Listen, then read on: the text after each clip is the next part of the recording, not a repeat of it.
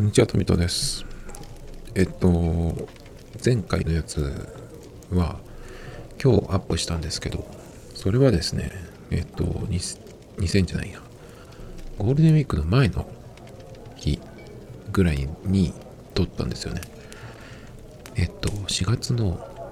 27日の夜かなに撮ったんですよね。日向坂の人たちが、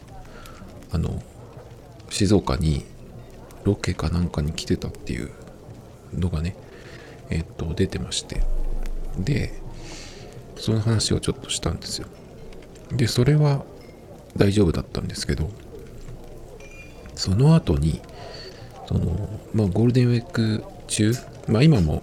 ゴールデンウィーク中といえばそうなんですけど、今5月の6日の金曜日、今日は結構普通に仕事の人が多いみたいですけど、まあ、僕もそうでしたけど、えっ、と、まだね、一応土日があるんで、長い人はまだ連続お休み中かな。で、その間に、まあ、1日おきぐらいに、あの、撮ってたんですよ。だけど、編集し始めたら、なんか、変なんですよね。その、喋ったやつが。録音したやつがね。なんでかなと思って。わかんないんですけど、とにかくいつものマイクで撮ったやつじゃないっぽいぞという感じの、なんか汚い、良くない、明らかにダメな音質だったので、聞けないような音質じゃないんですよね。あの、なんかその、外で喋ってて、風切り音がすごい入っちゃって何言ってるかわかんないっていうような感じじゃないんだけど明らかにちょっといつものじゃないぞと思ってボツにしたんですよ。そのボツにした回数4回分くらいなんですよね。だからまだどこまで喋ったのかもうよくわかんなくなっちゃって台本も一応台本的なやつもあの用意してるんですけどあんまりそのボツにすると1週間ぐらいするとね1週間ぐらい前になっちゃうともういいんじゃないっていうかもう自分的にももう終わったっていう感じ。になってちょっともう一回撮るにはなって思っちゃったりしてね。なんかそんな感じで。えっと撮ったはいいんだけど音質がなんか変で消したっていうのは4回ぐらいあっての今日なんですけどどうかな今日は。でそれでなんかいい方法ないかなと思ってマイクがおかしいのかそれとも、まあ、アプリを使って、えー編集じゃないや録音してるんでそれがダメなのかちょっとわかんないんですけど、まあ、マイクをうんとこのマイクは手話の MV5 っていうのをずっと使ってるんですけどこれで悪いわけじゃないんですがただ iPad で録音するっていうことができないんですよね。なので、まあ、iPhone で撮って AirDrop で iPad に移して編集っていう形なんですけど、まあ、iPad で全部できればなと前々から思っていってで一応このマイクは iPad につなげるとダメなので対応してないんでね。なんか何にも喋ってなくてもものすごい大きい音でえーなんていうのこう、えー音が入っちゃうっていう感じでダメなんですよねなんですけど、まあ、マイク的なものがもう一個僕はありましてマイクじゃなくてレコーダーなんですけどタスカムのレコーダーなんですがそれを、えー、と USB ケーブルで C とマイクロのケーブルでつなぐと、まあ、外部マイクとして使うこともできるんですね。まあ、それで撮ってもいいんですけど、ま、今ちょっと試してたら、なんか、ノイズが乗っちゃう。iPhone でこのマイクで撮ってる時も機内モードにしないと、かなり耳障りな、キーンっていうようなね、キーンとザザザが混じったようなノイズが入っちゃってダメなんですよね。だからいつも機内モードにして、それを確認してからやるんですけど。まあそのタスクのレコーダーでやってもいいんですけど、えっ、と、今度 iPad の方も機内モードにしないといけないっぽい。機内モードにするってことは Bluetooth のトラックパッドとかキーボードが使えないしあとウェブページを見るっていうこともできなくなっちゃうんで。じゃあちょっとボツかなっていう感じでね。まあ困ったは困ってるんですけど。でまあじゃあどうするかっていうことで。今日は一応またいつものマイクで撮ってるんですけどなんとなく思い当たるのはえっとこれをモニターするためにマイクの方に昔の iPhone についてきてたえっとマイク付きのケーブルのイヤホンをしてえっと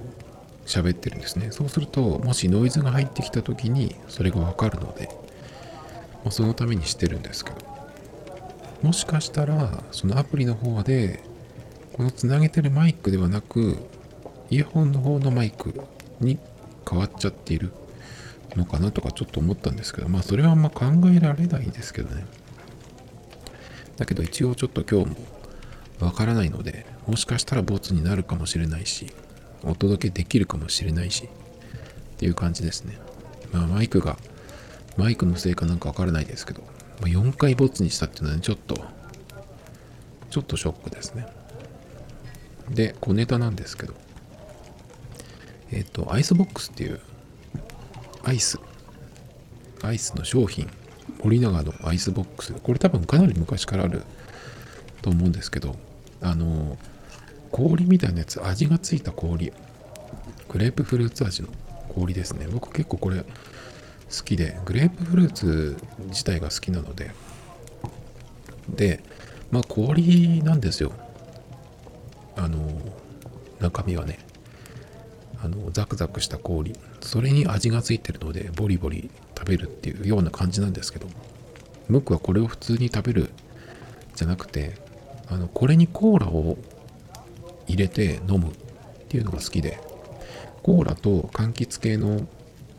レモンとかグレープフルーツとか。オレンジとかもそうかな。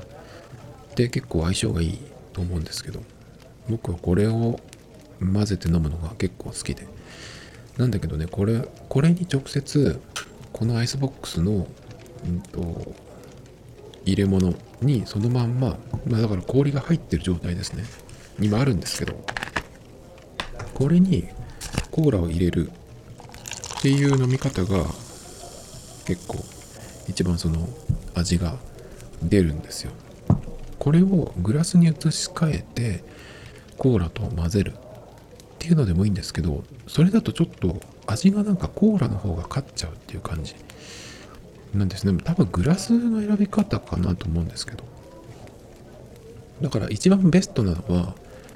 えっ、とこのアイスボックスの入れ物に中身がぎっしり詰まってる時にコーラを入れる。で飲むっていうのが一番あの美味しいんですけどだけどよく考えてみると、まあ、考えなくても見たらわかるんですけどこれにそのまま口をつけて飲むっていうのはあんまり綺麗じゃないでじゃないですか。その開けた中身は自分だけだけど外側っていうのはずっとそのうん誰でも触れる状態なんでね。特に今の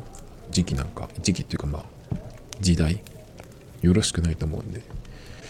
ちょっとなと思いながら。これに入れてそれでえっとグラスに移し替えて飲む。っていうのでもいいんだけどやっぱりコーラとこのアイスボックスの氷が触れてる状態で飲むっていうのがやっぱ一番美味しい気がするんですけど。うん。これだとあのゼロゼロコーラ。コカ・コーラゼロ。でもね味がつくので美味しいです。僕はこれがこの飲み方が好きなんですけど。でもそれだとコカ・コーラゼロにして0キロカロリーにする意味はって思っちゃうんですけど。コーラよりかはマシなのかな？ちょっとまあそんなことを気にしてもしょうがないんですけどね。っていう感じでアイスボックスプラスコーラっていうのが美味しいよっていう話ですで今日はそんなことじゃなくてえっ、と珍しく最近見た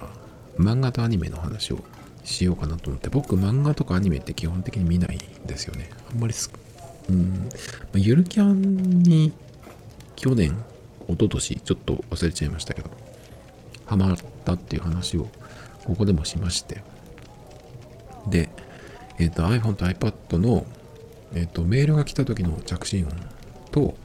それから充電ケーブルを挿した時にあの松ぼっくりの声がね出るようにしてるんですけど。だからメールが来ると「こんにちは」っていうあの松ぼっくりの声がするんですよね僕の。iPad と iPhone は。それぐらい好きになったんですけど。でそれを見たのがかなりえっ、とアニメをしっかり最初から最後まで見たっていうのはかなり久しぶり？もう何年ぶりかわかんないくらい。そんぐらい見ないんですけど。でその後去年の年末ぐらいにゴルゴ13これはもうかなり前10年ぐらい前なのかな？のやつを見たって話もねまあここでしたんですけど。でそれ以来ゴルゴ13以来いるんですけど。えっとまたちょっとハマったやつがありまして僕が漫画とかアニメを見るっていうのがねまあめったにないんですよね。でえっと何を見たかっていうとまあよく今あのいろんなところでいろんな人がハマってるっていうスパイファミリースパイファミリーとあとサッカー漫画の青足っていうのでそれを見ました。両方とも今アニメがえっとやってるしかも始まったばっかりくらいじゃないかな。でえっとスパイファミリーの方はなんだっけな。どっちも青足もそうだけど両方ともあのプライムビデオにあるんですよね今。でスパイファミリーはなんか絵を見たどっかでアーニャっていうねあの女の子が出てくるんですけどそれの絵をなんかツイッターのジフかなんかで見たっけかなとか。でああこれだと思って。あとスパイファミリーっていうのもなんかいろんな人が言ってて。あなんか言われてるやつだと思ってちょっと見てみたんですよね。でスパイファミリーはえっ、とねアニメで見たっけかな最初に。じゃなくて漫画かないきなり。漫画をえっと何話か分からないけどパッて見てみたらあなんか面白そうだなと思ってえっと巻き戻って1話から一気に読みました。今何話ぐらいまで来てるのかな？まだ100話まで行ってないけど1週間しないうちに全部読んじゃったんですよね。スパイファミリーはえっと結構血も出てくる。んだけどそんな怖い話じゃなくてえっとねあるスパイの男の人が主人公。いやでも誰が主人公なんだろうあれ。アーニャかな。ちょっとわかんないですけど。一番最初に出てくるのがその黄昏っていうコードネームのスパイなんですけど。その人が任務のためにえっと何て言うのかなそのいいところの子が行く小学校。小学校にえっ、ー、とまあ潜入しなきゃいけない。で普通の任務だったらなんかその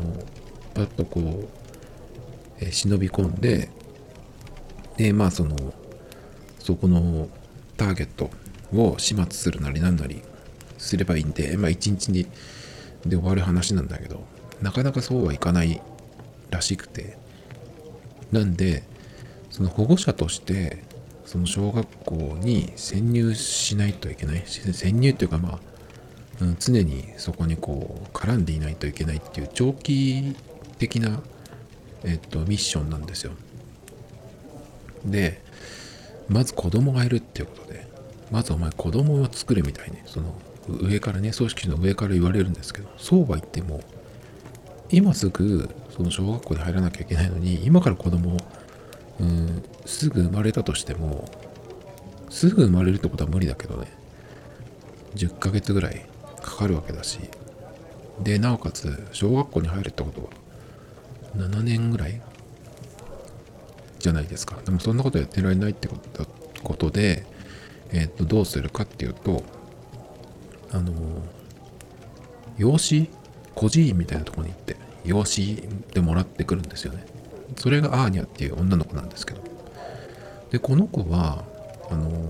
超能力があって人の心人の考えていることが読めるんですよ。何考えてるかっていうのが分かるんですね。でもそれをえっとそういう能力があるって知られちゃうとまたその孤児院に戻されちゃうと思っているから言わないようにしてるんですよね。今までは今までもその能力があるっていうのがバレたことでそんな子は嫌だみたいな感じでその孤児院に戻されてるっていう過去があるんですよね何回もだから言わないようにバレないようにしてるんですけど。でその子をえっ、とその黄昏さんっていうスパイの人がまあ自分の子供としてえっ、と養子にするのかな。まあでもその辺はこう、うん、スパイ組織なんで本当の子供っていう風にするとかね。まあいろいろこう裏技を社会的な裏技を使えるんですけど。で子供はそれでまあゲットしたと。だけどやはりその奥さんも必要だっていうことで誰かいい人がいないかなって探してたところでえっ、とお母さんの名前なんつったっけかな？お母さんつっても若いんだけど26歳で26歳だっけ？29歳だっけ？26歳かな？で独身の人でえっ、とお役所に勤めてる人なんだけどあれ名前が出てこない。何ていう人だっけかな。その人がねえっ、とまあ普通の人じゃなくて実は殺し屋もやってるんですよね。そのえっ、と組織のボスみたいな上から指令がきお仕事が来てまあ夜な夜な夜な夜ななのか分かんないけどまあその殺しの仕事をしに行くっていう人なんですけどすごい強いんですよ。でえっ、ー、とその人となんでだっけかなまあなんか利害が一致するんですよね。でえっ、ー、とまあ契約結婚みたいな感じなんですよね。そういうなんかお互いにえっ、ー、と妻が必要旦那が必要っていうことなんで結婚しましょうみたいな感じになってそのえっとさっき言ったアーニャっていう女の子と黄昏さんとあお母さんの名前出てこない。忘れちゃったな。なんだっけな。忘れちゃった。まあいいや。その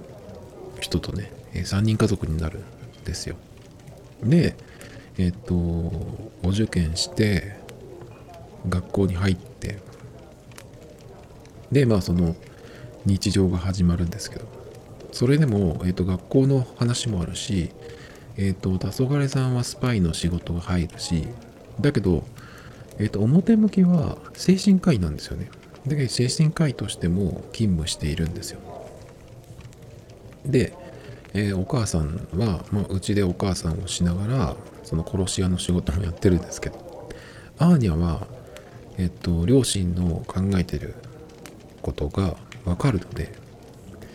お互いが、えっと、秘密にしてるスパイと殺し屋の仕事をやってるっていうのは分かってんですよね。だけど、それをこう、うん、バレないようにしてるんですけど。なんかこういうふうに言っていくと、その、なんか暗い、怖い話なのかなって思うかもしれないんですけど、スパイファミリーっていうのが、あのコメディなんですよ。基本、基本っていうか、まあコメディなんですよね。だからまあその、うん、人がいっぱい殺される、殺されるシーンとかも出てくるんだけど、お母さんが殺し屋だしね。まあ一人で大勢を倒したりとかするシーンとかが出てくるんですけど、まあコメディなんでね、そこら辺はあんまりそのグロいみたいなことはそんなになくまあ血はいっぱい出るんですけど。まあだから僕も見てられるっていう。あんまり僕暗いやつとかグロいやつとか好きじゃないので。日本の漫画ってとかアニメってほんと暗いやつが多いんで。ちょっとその近寄りたくないんですけど。だからゆるキャンがすごい良かったんですよね。嫌な人が出てこないし嫌なことが起こらないしね。でなんかその気持ちのいい風景とかいうか空気みたいなのがあって。あれを夜の11時過ぎに見るのがすごい良かったんですけどもう全部見終わっちゃったんでね。あの続編は来ないのかなとかずっと思ってるんですけどどうなのかな？やってるけど僕が知らないだけなのかな？っていうねそのスパイファミリーをえっ、と今何話まで行ったか分かんないけどまあ完結してないんですよね。まだまだ先は長そうですけど。まああれですねやっぱ漫画とかアニメはあのシリーズごとでもいいですけど完結してるやつの方が僕はいいですね。その毎週毎週見るっていうのも。めんどくさいってことはないけど1週間分なんですぐに終わっちゃうじゃないですか。それでまだ1週間待つっていうのはちょっとなんか嫌だなっていうふうに思っちゃうので。やはりえっ、ー、と完結してるものをね知ればよかったなと思いますけどそういう意味ではゆるキャンはちょうど良かったですね。シーズン2まで。あとなんか短いやつもありましたけど全部完結してから知ったのでね良かったですけど。でもう一個。えっ、ー、とスパイファミリーと青足っていうのにハマったっていうね、えー、いうふうに言いましたけど青足っていうのは何かっていうとこれサッカー漫画なんですよね。でなんとなくこうそれはプライムビデオで見たんですよ。1話を見たのかな。で青足っていうえっと漫画があるっていうのはなんとなくどっかで聞いたことがあってどこで聞いたっけかな。中村健吾さん川崎フロンターレにいた中村健吾さんがなんかサッカーの話をしてる動画があってその中で「青足」っていううん漫画の中にその戦術の話でねファイブレーンっていうのが出てくるっていう話をしててなんかそれを見たのもあったしあとは日向の影山さんが「青足」っていうのをなんか言ってたような気がしてそれでねちょっとだけ覚えてたんですね。でプライムビデオで見てまだ僕が見つけた時は2話ぐらいまでしかなかったんですけどそれを見たらなんか結構面白かったんだよ。で普通のサッカー漫画とちょっと違うんですよね。でそれで面白いなと思ってアニメだと今ちょうどだから E テレか NHK かで始まったんですよね。まあでまだえっと5回も行ってないんじゃないかな。4月から始まったので。でそれをねその毎週見るのはだるいなので漫画を今出てるやつまで全部とりあえず1話から見てみようと思ってこれも完結してないんですけど。先が気になるのでねとにかく全部読んだ。読んだんですよ一気に。それも1週間ぐらいで全部読んじゃったんですけど。でこれもね絶対に僕はあの連載が少年ジャンプかな？と思ってたんですよ。そしたらビッグコミックスピリッツだったんですねこれがすごい意外だったんですけどああいうスポコンものっていう言い方は古いのかな？ちょっとわかんないですけどああいうこう青春スポーツものって感じなんですけどはきっとジャンプだろうなと思ってたんですけどじゃなくってねビッグコミックスピリッツでしたね。でこのサッカー漫画がなんで普通のサッカー漫画と違うかっていうとあのねその主人公の青井葦人っていう子が出てくるんですけど最初出てきた時は中3でその後高校1年から J リーグのユースチーム架空のチームなんですけどそこにまあえっと入るんですね。そこのユースの監督っていうのがえっとその青井葦人の中学の最後の試合を見に来ててたまたま見に来てたのか分かんないですけど。でまあそのものすごい上手い選手じゃないんだけどすごくある、うん、才能があるっていうのを見抜いてえっ、とユースのセレクションを受けに来ないかっていうふうに声かけるんですね。愛媛にいる、え子なんですけど東京まで行くっていう。でまあ結局まあ入ってそこでこういろいろこう成長していくっていう話なんですけど何が違うかっていうと普通のサッカー漫画っていうのは大体えっ、ー、と主人公が点を取るポジションの選手、うん、フォワードだったりとか、あとは中盤の攻撃的な選手ですね。だからまあ、昔で言うと、中田英寿さんとか、中村俊輔さんとかね、ああいうポジション、キャプテン翼の翼くんも確かそうじゃないかな。それかセンターフォワードの点を取るっていう選手が、え主人公っていうのが大体、えよくあると思うんですけどこの、え青足の青井葦人っていう選手は中学の時はもう好き放題やってる、えっと、フォワードの選手なんですけど最初はそのユースに合格してからはちょっとの間だけまあ普通にまあフォワードとしてやってるんですけどある時その監督に呼ばれてお前はフォワードに向いてないっていうふうに言われるんですよ。でもうフォワードでは使わないディフェンダーに転向しろっていうふうに言われるんですね。すごいショックなわけですよ本人的には。でまあでもそれでもなんか、うん、ディフェンダーになるんですけどディフェンダーってどこでやるかっていうとサイドバックなんですよね。右利きの選手なんだけど左サイドバックにコンバートされるんですよ。でもちろん今までずっとフォワードやってきてたからそのディフェンスラインでどう動けばいいとかサイドバックってどうやってやればいいかっていうのも分かんないんだけどそういうのもこうだんだん、えー、身につけていくんですけどディフェンダーの選手が主人公ディフェンスの部分が目立つそこがすごく描かれてるっていうのはもうすごい珍しいんですよね。っていうことはすごいその戦術の話とかが出てくる。どういうことがサッカーの試合で行われてるか。とかどんなことを考えてどういうとこを見てるかみたいなねことがすごく取り上げられてるのが割とその現実的っていうかねそれがすごく面白いんですよ。僕みたいにそんなサッカー、えー、よくわかるってわけじゃない人でも見ててねあなんかそういうことが起きてんだみたいなねのがあって面白いですよね。普通サッカー漫画っていうとえーと、さっき言ったみたいにその攻撃点を取る選手が主人公でえー、でしかも、まあ、現実離れした必殺技みたいなのをこう繰り出していく。そうそうすると、まあ、相手チームにもそういう選手が出てきて、まあ、それのこうやり合いみたいなね。そういう感じの、えっ、ー、と漫画が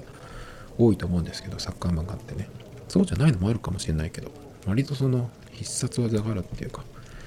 そういうのが多いんですけど、そうじゃないんですよね。まあ、天才的なその一人で、えっ、ー、と、試合を決めちゃうみたいな選手も中には出てくるけど、そういう感じじゃないじゃないんですよね。戦術チームの、そうだな、うん、どういう風に各選手が動くとかね、どんな局面みたいなのが出てくるんですけど。だからディフェンスの選手がえっとメインというかそこのディフェンスラインのこう駆け引きだったり連携だったりみたいなのがその細かくね描かれてる。それがすごくね面白いですよ。なかなかないなっていうか。でさらにそのアシト君っていうねその人がこう成長していくっていうのもあるし結構いろんなねえっとキャラクターが出てくるんですけどみんなそれぞれよくうんキャラが立っているというかねそれもいいんですけどやっぱりディフェンスの選手が、えっと、主人公っていうことでね同じそのディフェンスラインを作る、えっと、選手がまたさらにこう目立ったりとかっていうのがねあってこういうところも結構面白いんですけどね。富樫っていうヤンキーみたいな選手がごつくてうまいみたいなね選手がいて僕結構この人好きなんですけど。あと最近では阿久津っていう選手がいるんだけどこの人はちょっと家庭環境がかなり複雑っていうそういうバックグラウンドがあるあってちょっと性格がきついというかねあの何て言うのかな。ちょっとこう一匹狼では済まないぐらいのひねくれた感じの人なんだけど実力はもうずば抜けている。いるっていうセンターバックの選手なんだけど。この人がね今キャプテンになるんですよ。今までは自分のことだけだったんだけどこういう選手がキャプテンになってまあその人なりにこううんやっていくんですけどね。その辺のこう変化とかあとアシトとの絡みとかがねすごい面白くていいんですけど。でファイえっとサイドバックの選手をその主人公にするっていうのはすごい面白くって実は。現実のサッカーでもサイドバックの選手っていうのが結構キーなんですよね。なんでかっていうとサイドバックっていうとまあいろんなそのサッカーの戦術ってどんどんこう進化していってるんだけど昔は大昔のサイドバックっていうのは本当にまあ守り専門ですね。なんだけどそれがこううんどんどんこう前に上がってくるようになってでそうするとその上がってくるようになった時っていうのはまあ縦のラインだけサイドの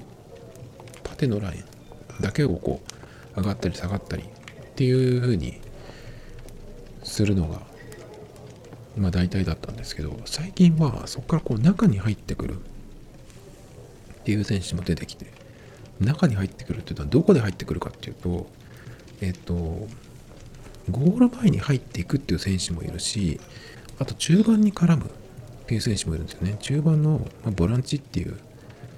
うん中盤の真ん中ですね。そこに入っていくことでもともとボランチにいた選手が、えっと、また別のポジションに行ったりとかねそういうこうぐるぐる選手がこう入れ替わったりっていう戦術があったりするんですけど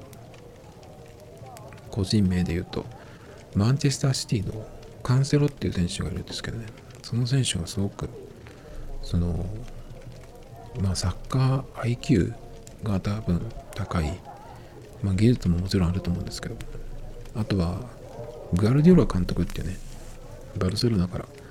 マンチェスターシティに行った監督の、まあ、アイデアとか戦術とかもあると思うんですけど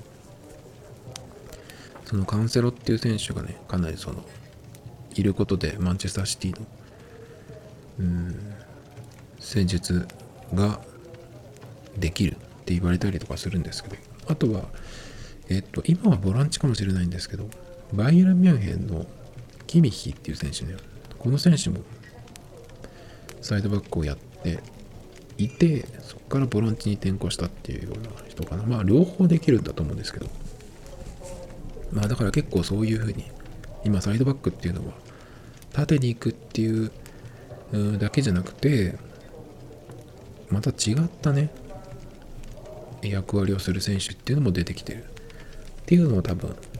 うん、そういう選手にしたいんじゃないかなっていう。アシトの場合はね。で、このアシトっていう名前なんだけど、あのー、これ、アツト、アツトじゃん。アツトから取ったんだろうなっていうふうに、えー、まあ、多分みんな気づいてると思うんですけど、アツトっていうのは内田篤人選手、アントラーズにいて、えっ、ー、と、ドイツのシャルケっていうチームにもう何年も行って、で、ちょっと前、何年か前に引退したんですね。まだ若いんですよね。30代前半くらいじゃないかな。で、えっ、ー、と、まあ、いろんなことやってると思うんですけど、内田篤人選手っていうのは、高校を卒業してすぐかな、えっ、ー、と、鹿島でレギュラー取って、日本代表も